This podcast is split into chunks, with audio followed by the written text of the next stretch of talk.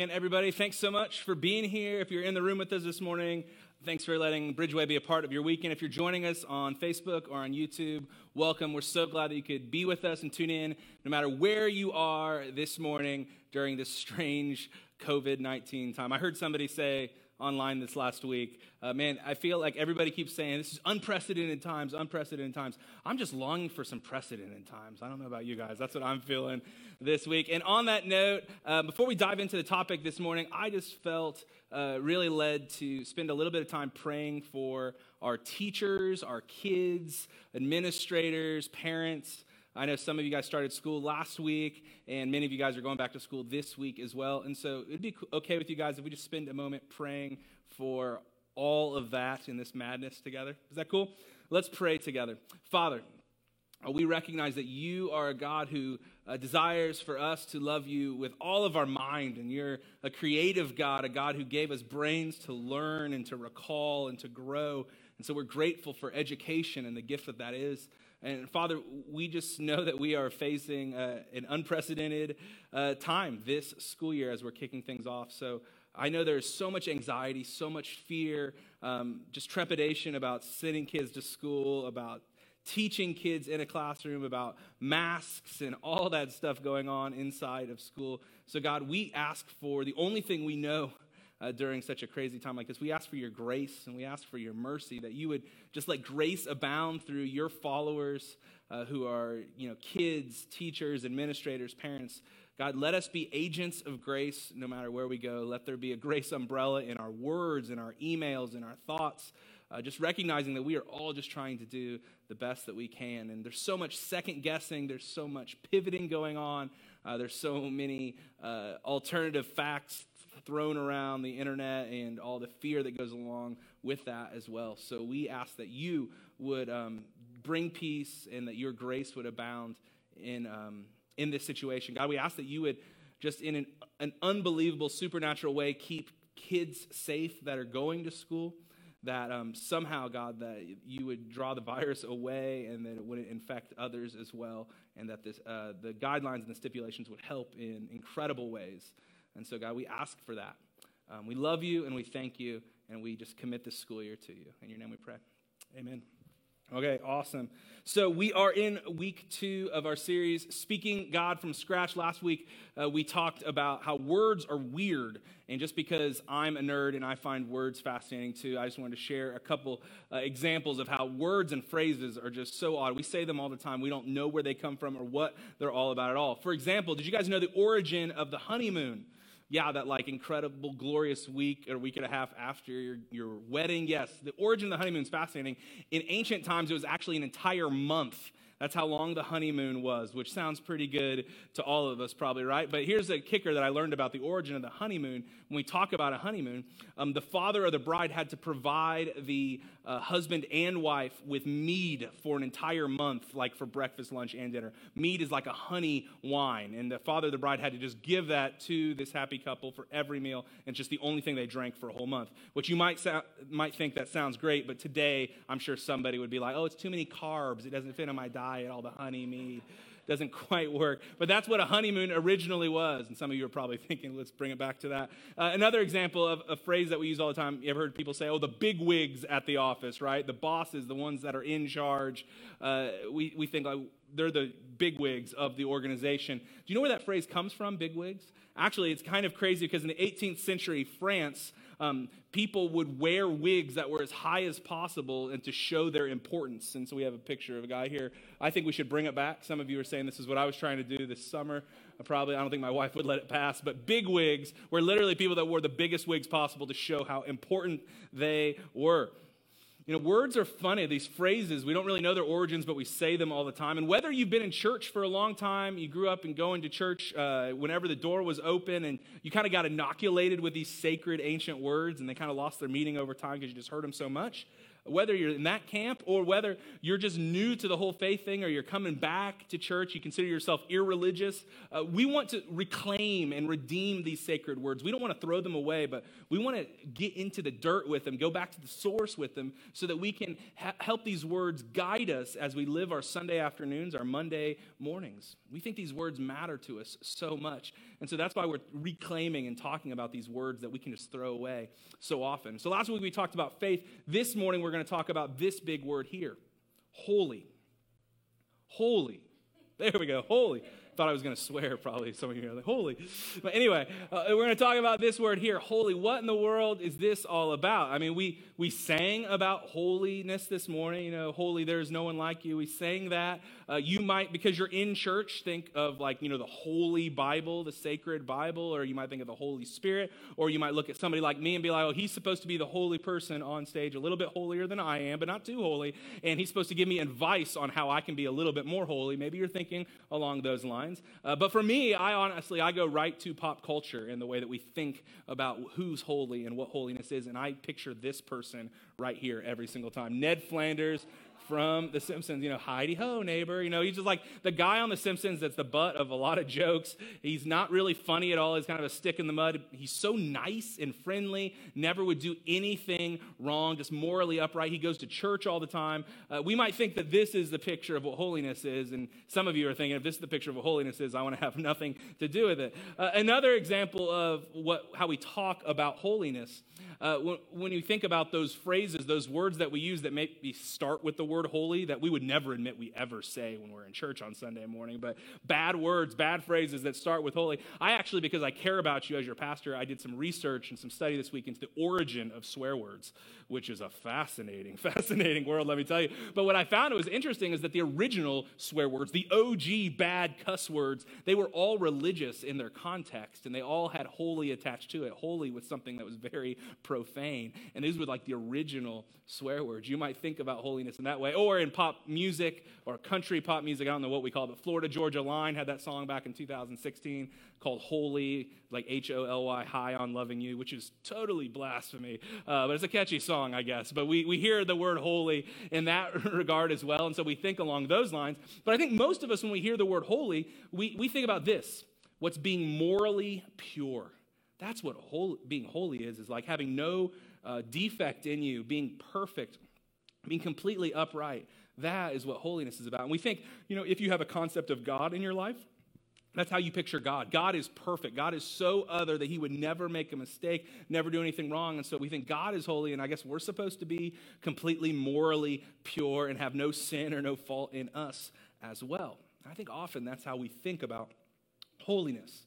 And my friends watching us online this morning or here in the room with us, I want to encourage you. I want you to lean in to the fact, to the truth, that the, the good news is better than that. It, it, holiness is better and broader and more beautiful and wider than just being morally pure. Yeah, that's a part of it, but it's just a shadow of the real thing that Jesus is inviting us into. So, what I want to do for the next 10 to 12 minutes is I want to walk you through the entire Bible.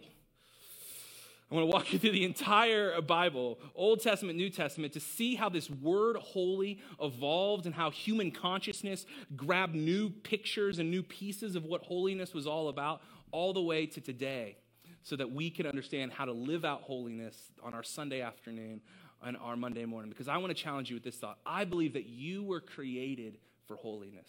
You were created to walk in holiness. You were created to live in holiness and it's bigger, it's better than just living a perfect life, if that's all that you think that it is. So, again, I want to walk us through the entire Bible. We're going to start in the very first book of the Old Testament, the Jewish scriptures, Genesis chapter 2. And this is the end of the creation poem. And this is what. Uh, after well, this is what happens after God had created um, all everything that we see in nature. And then on the sixth day, the apex of creation, he created man and woman. And he said, Man, this is some really good stuff. This is good, really good stuff.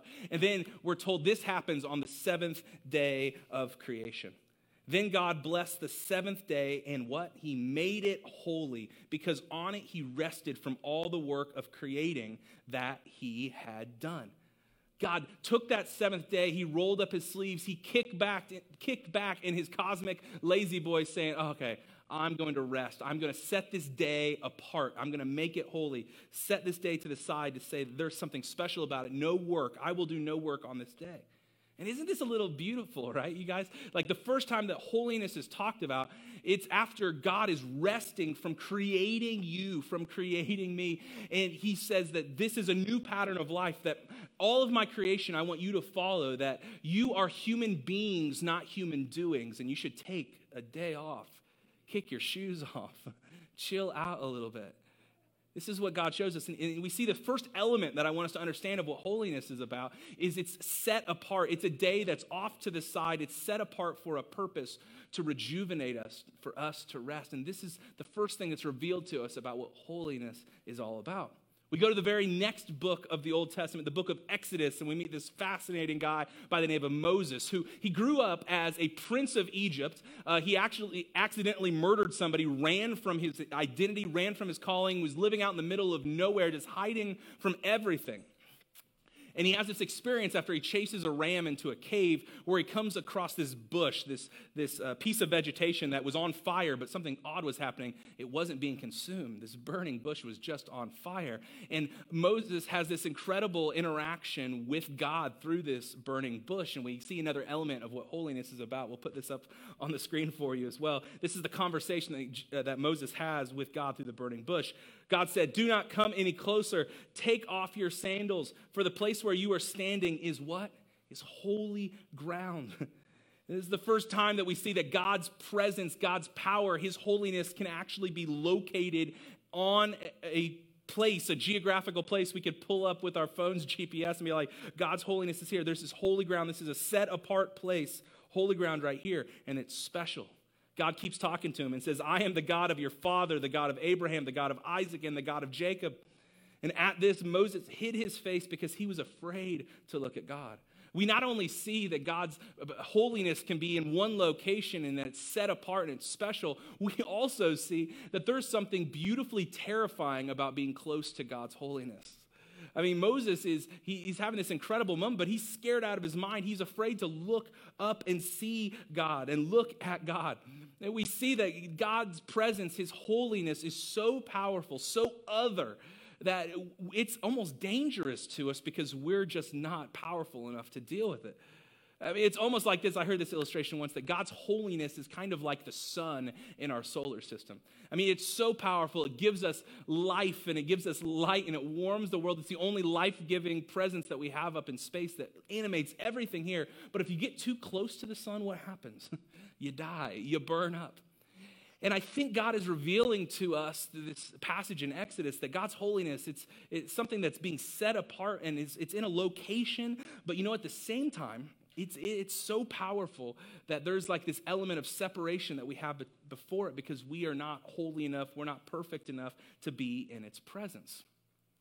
So we move forward in the story and we see that um, God's presence actually has a location on earth after Moses freed his people from, the slave, uh, from slavery in Egypt. They set up a, a temple, and it's this immaculate, massive building where God's presence was actually in the middle of it. Was like the hot spot of God's presence on planet Earth was in the middle of this immaculate, massive temple, and it was in this place called the Holy of Holies in the middle of this temple. This is where God's holiness and his presence dwelled all the time. And we're told that only one man could ever enter into this temple once a year, and he had to go through all these rituals so that he would be morally clean, ritually clean. And to do this, he couldn't touch anything that had to do with death. He couldn't touch anything or have any contact with anything that was unpure or dirty at all. He had to become ritually pure because God's holiness, his presence, was so other, so set apart that it was dangerous to be around it if you weren't pure.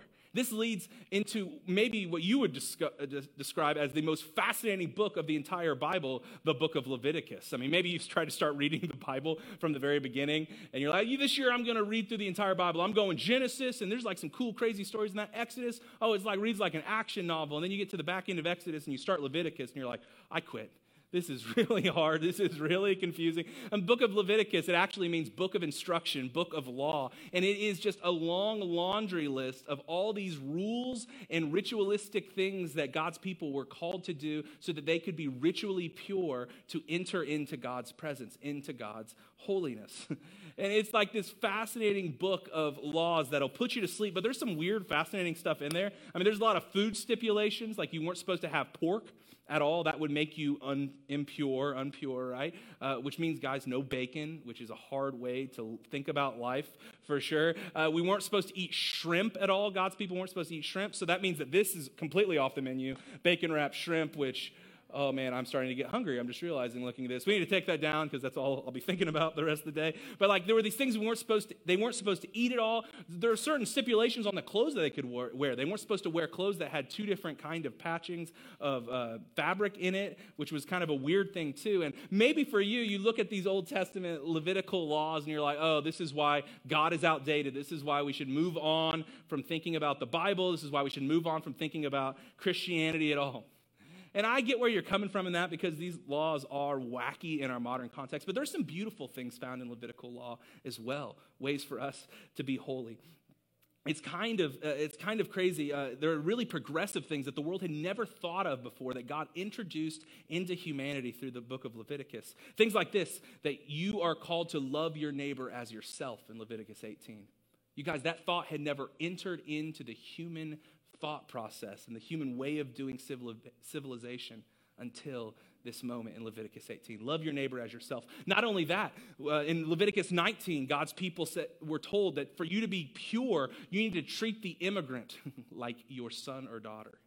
Give them dignity, give them respect. If they wander into your land, you're supposed to love them and treat the immigrant with honor, dignity, and respect. Here's another one. Uh, to be ritually and moralistically pure in God's eyes, you shouldn't charge interest on any loans. Some of you guys want to get that chapter and verse and take it to your banker today, right? No interest on your loans, unless you're the lender and you're like, I kind of like having that. But like, this is something that was considered that it could push down on the poor. And so God said there's nothing, no, no place for this in um, my community, in the nation of Israel. If you want to be morally and ritualistically pure and be around my holiness, you need to take this away. And what all these laws are really doing during this time in human history, they were saying this is a way for you to be separate, to be set apart as my people, so that you don't get uh, tainted by the way that other nations do things. You're going to be different. You're going to be a shining beacon to the world to be set apart from the way that they do things. That's what Leviticus is all about. And I'm sure you weren't thinking you were going to get an overview of Leviticus this morning, but you got one anyway. Here, moving forward into the Old Testament, we get these little pictures, these visions of this future of God's holiness doing new things. In the book of Isaiah, which he was a prophet in the Old Testament, he, in Isaiah 6, uh, he's having this vision. And it's a really beautiful thing where he finds himself just dropped right in the middle of the Holy of Holies in the temple. And he's terrified. He's thinking, I'm not supposed to be here. I'm going to die. I'm going to get vaporized by God's holiness. I'm just going to die. And then we're told there's this heavenly being that comes down from the top of the temple with this burning coal and touches Isaiah's lips. And instead of Isaiah being vaporized by the holiness of the purity of this coal, he actually becomes pure, even though he was dirty and he was impure in God's eyes. God's holiness, it wasn't going to stop being spread, it was going to spread to Isaiah. There's another passage in the book of Ezekiel, which is a crazy, cra- crazy book in the back of our Old Testament. It's another prophetic book. And Ezekiel has this vision. He's standing at the doors of the temple where God's holiness and God's presence dwells. And all of a sudden, there's a little leak coming out of the front door. And then it turns into a little bit of a stream. And then it turns into this living body of water and rivers spreading all throughout the desert, just bringing vegetation and life and flourishing uh, things all around it. in this way of saying that in the future, God's presence won't be held just in one place, but it's going to spread everywhere. And my friends, where does this picture in Isaiah and this picture in Ezekiel, where does it really come to fruition? It comes to its completion in its arrival, of the person of Jesus of Nazareth, found in our New Testament. Jesus, my friends, was the new embodiment of God's holiness. And he, Jesus was basically, with his life, saying, Holiness has left the building and it's bigger and it's more beautiful than you could possibly imagine. Because in Jesus, that vision from Isaiah comes to life. Where Isaiah was touched with the coal and then the coal made him pure, Jesus went around touching everything and everybody he wasn't supposed to touch. He went to the outcast, the sick, the lonely, the poor, the destitute, the dead, and he touched them. And Jesus didn't become impure, but Jesus spread his holiness to whoever he came in contact with and spoke hope and life and respect and dignity into broken and dead situations. Jesus was the fulfillment of that vision from Ezekiel, where he was, uh, Ezekiel was saying that the whole idea of God's holiness was going to leave the building and spread into the world. Jesus spoke about himself and his disciples in John chapter 7. And he says this He says this Whoever believes in me, as scripture has said, Jesus says this rivers of living water will flow from within them. Jesus is saying that holiness is not bound to a building anymore. Wherever my followers go, holiness is going to spread, and this river of living water is going to animate and bring life and creative force and beauty into our world. That's what Jesus was doing. Jesus just completes and redefines and fills out this picture of what holiness is all about. So Jesus lives this out. At the end of Jesus' life, he was crucified for our sins and to build a bridge between us and humanity. And, and from there, three days later, he rose victoriously and conquered death and conquered the grave. And then for 40 days, he walked around in this new resurrected body he had and hung out with people, had breakfast with people, probably fish tacos. He had lots of different interesting things that he did with people. But he was alive, and then after 40 days of him walking around the world, he ascended to the right hand of God the Father, and then the church began. The first followers of Jesus who were trying to spread this message of Jesus everywhere. And Peter was one of those first followers of Jesus. He was one of Jesus' closest friends. And he actually wrote these words about holiness to the early church. And I think he's challenging us with these words as well. This is what Peter had to say in 1 Peter 1 14 through 16. He says this As obedient children, talking to the first century believers and you and me today, do not conform to the evil desires you had when you lived in ignorance, but just as he who called you is holy, so be holy in what? In all you do. For it is written, Be holy, because I am holy. Now, on face value, this passage can be crushing. This passage can beat you down. This passage can leave you just feeling guilty in a cycle of guilt and it makes you feel like you're less than on the surface because we look at our lives and we're like, well, if we, we think about holiness and we think if it's just about being morally pure, there's no way I could ever measure up. Even on my best days, I have that passing thought I shouldn't think. Or even on my best days, I have this tinge of selfishness that drives my behavior and my conversations. Well, this, this passage can beat us down just on face value, but my friends, again, I want to invite you. Let's think about holiness in a bigger, broader spectrum. Let's think about holiness not just in the things that we should stay away from, but the way that we should walk and spread God's hope and light and life to our neighbors and our friends and our family. Dietrich Bonhoeffer was a theologian in the 20th century, a German pastor, theologian, author, writer. And he actually said this that I think frames this conversation really well for me. He says this Christ likeness, which is another way of saying holiness, being like Jesus in everything we do, is less about cautiously avoiding sin than about courageously and actively doing God's will. Being a Christian, Christ likeness, being holy, is less about just trying to stay away and cautiously avoiding sin, those things that lead us to destruction and hurt other people, than it is about courageously and actively doing God's will. This is what I want us to frame holiness with.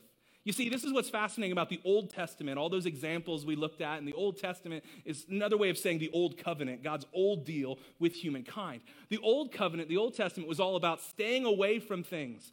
Don't do this. Be separate from that. Don't do this. Stay away from the shrimp. Don't touch the bacon. Don't touch the bacon. No, it's all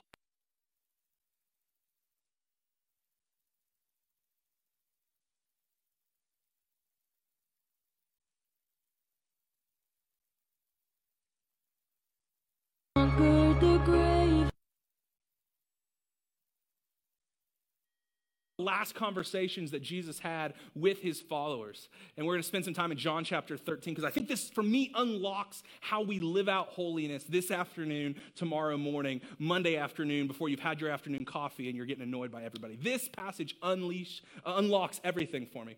This is Jesus, some of his last words. He says, My children, I will be with you only a little longer. You will look for me, and just as I told the Jews, so I tell you now, where I am going Where I am going, you cannot come. So a new command I give you. Now, again, these are some of the last words that Jesus spoke. And so I'm sure his disciples, his closest friends, are leaning in saying, What is he going to say? And then he has the kicker sentence there a new command I give you. If I were one of Jesus' followers, it would have been so odd because I would have been like, Jesus, we already have 613 commands, not just the 10 commandments, but all the Levitical laws, all the other laws that religious teachers made. 613 commands. You're going to give us a new one? Like, and this is some of the last words you're ever going to speak. What are you talking about, Jesus? And I'm sure they're leaning in, kind of like, what is he going to say? And this is how Jesus fills his thought. This is his new command. A new command I give you love one another.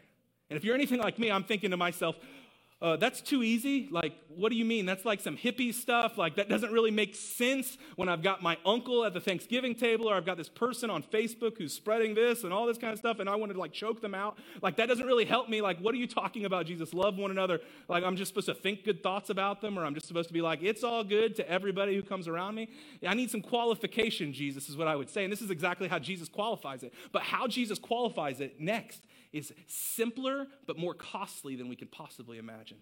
He says, As I have loved you, so you must love one another. How are you supposed to love one another? As I have loved you. Ooh, that is some tough stuff. How are we supposed to love one another? In the same way that Jesus has loved us. How did Jesus love us? Jesus went to the cross for me when I wanted to have nothing to do with him. he still went and took punishment because of all of my brokenness. Jesus, how does he love me? He loves me in my darkest moments when I'm doubting he's there, when I'm doubting he's got a plan. Jesus loves me and he comforts me and he says that I'm a good father and I've got this for you. How does Jesus love us? He loves us that when our thoughts and our thought processes are so out of whack and we're following our own selfish desire instead of thinking about others and thinking about what God wants, he still knocks on my door when I turn my back on him.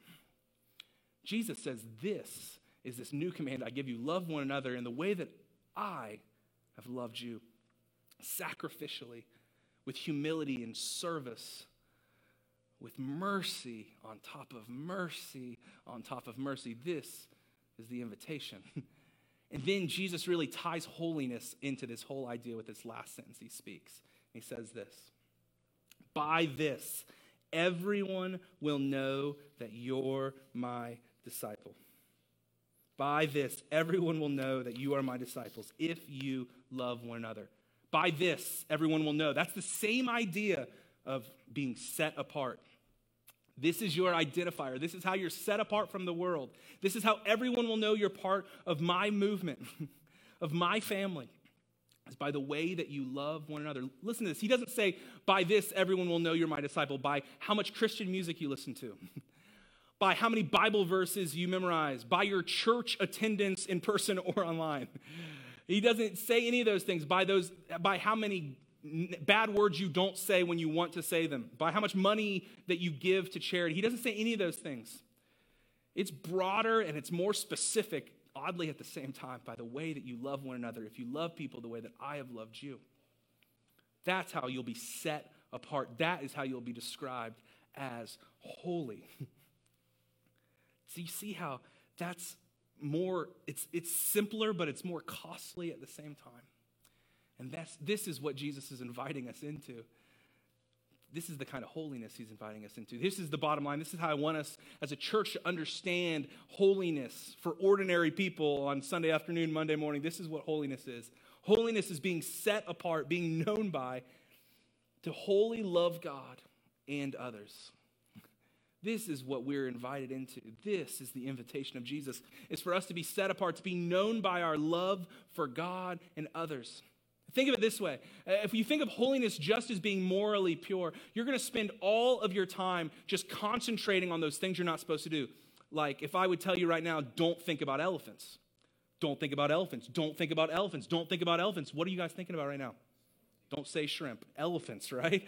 You're thinking about elephants because when you what you focus on, it consumes you. And if you focus on staying away from the wrong things and just being set apart, not touching things, not thinking things, not doing things, you will just get in this cycle of regret and brokenness.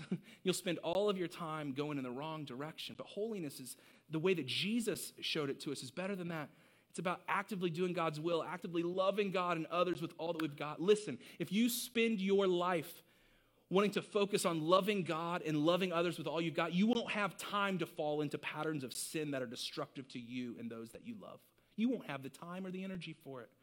And this is what Jesus is inviting us into. Holiness is being set apart to wholly love God and others.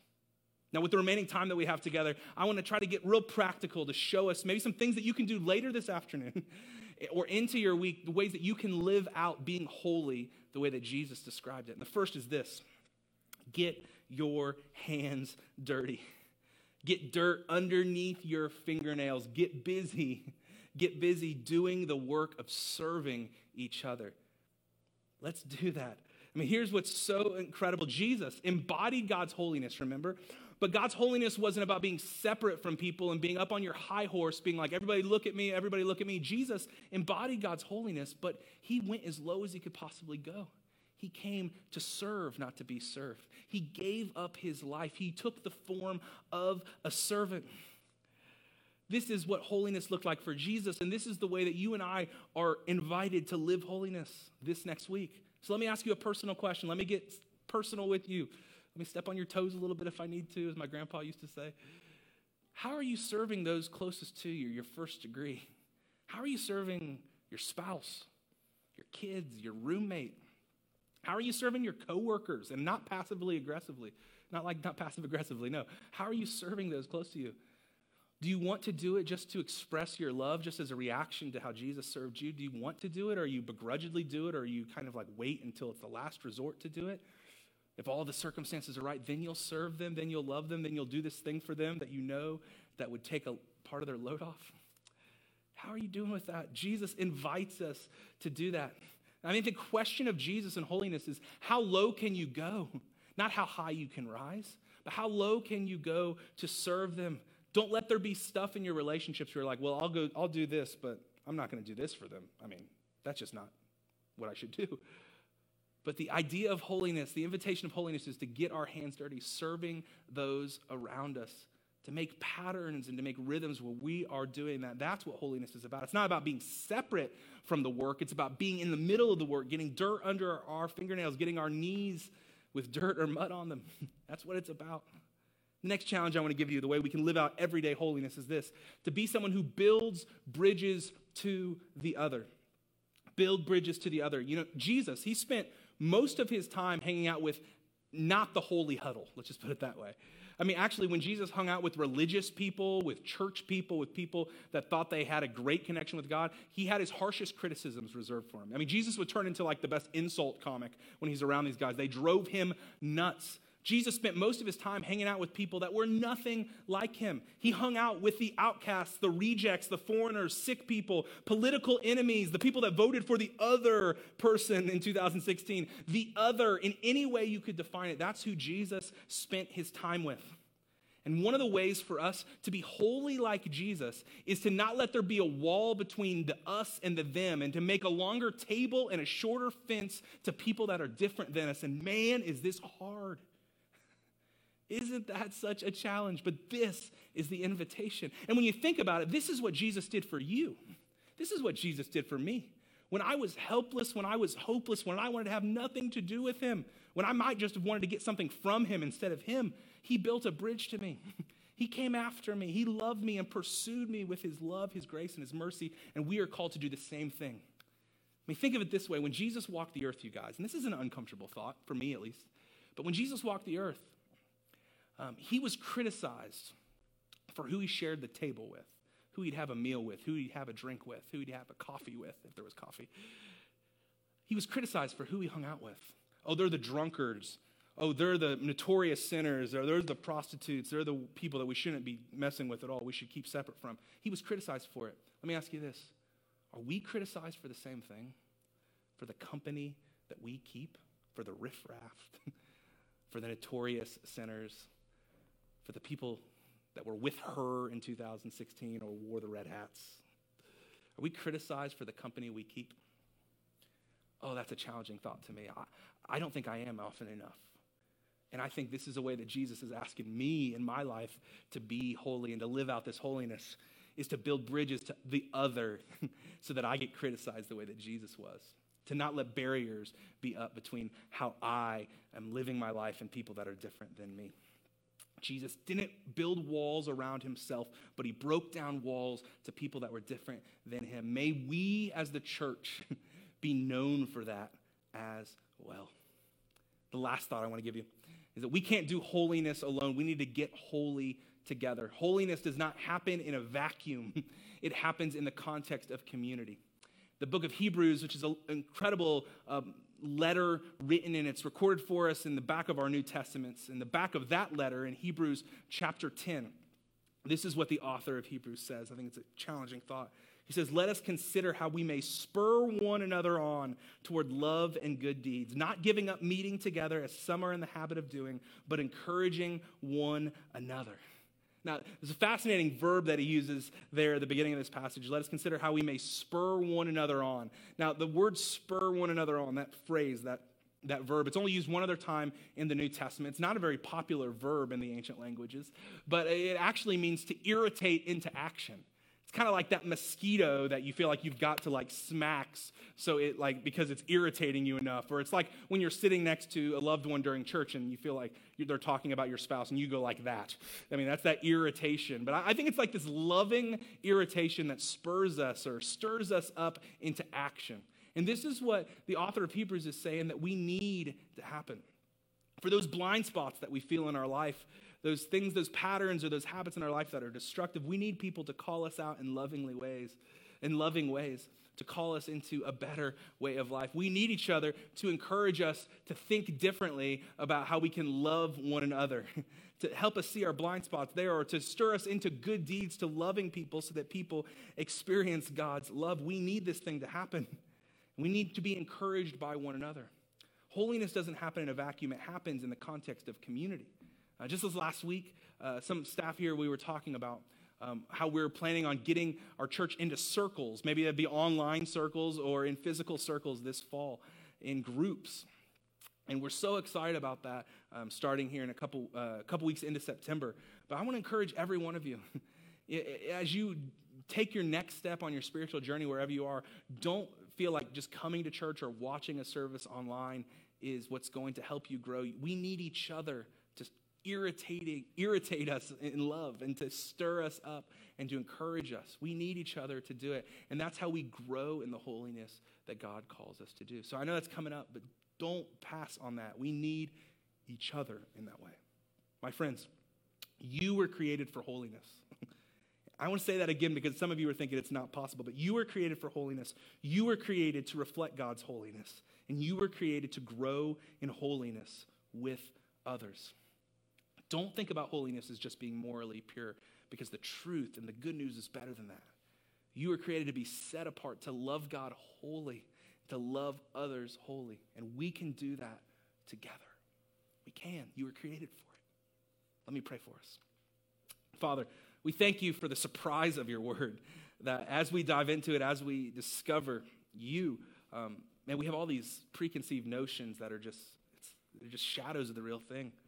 So, God, we thank you so much for your holiness, for how other you are, how set apart you are. We thank you so much that your holiness doesn't stay away from us, but it pursues us as Jesus makes us holy through his work at the cross and through his resurrection. God, help us be holy in the way that you are holy by building bridges to people that are different than us, by um, spending time in community and being together, God but also by getting our hands dirty and serving our loved ones, our family members, our coworkers. Let it start there, God. But let us remember that holiness left the building with your son Jesus. And we're called to spread it wherever we go as well. We love you and we thank you. In your name we pray. Amen.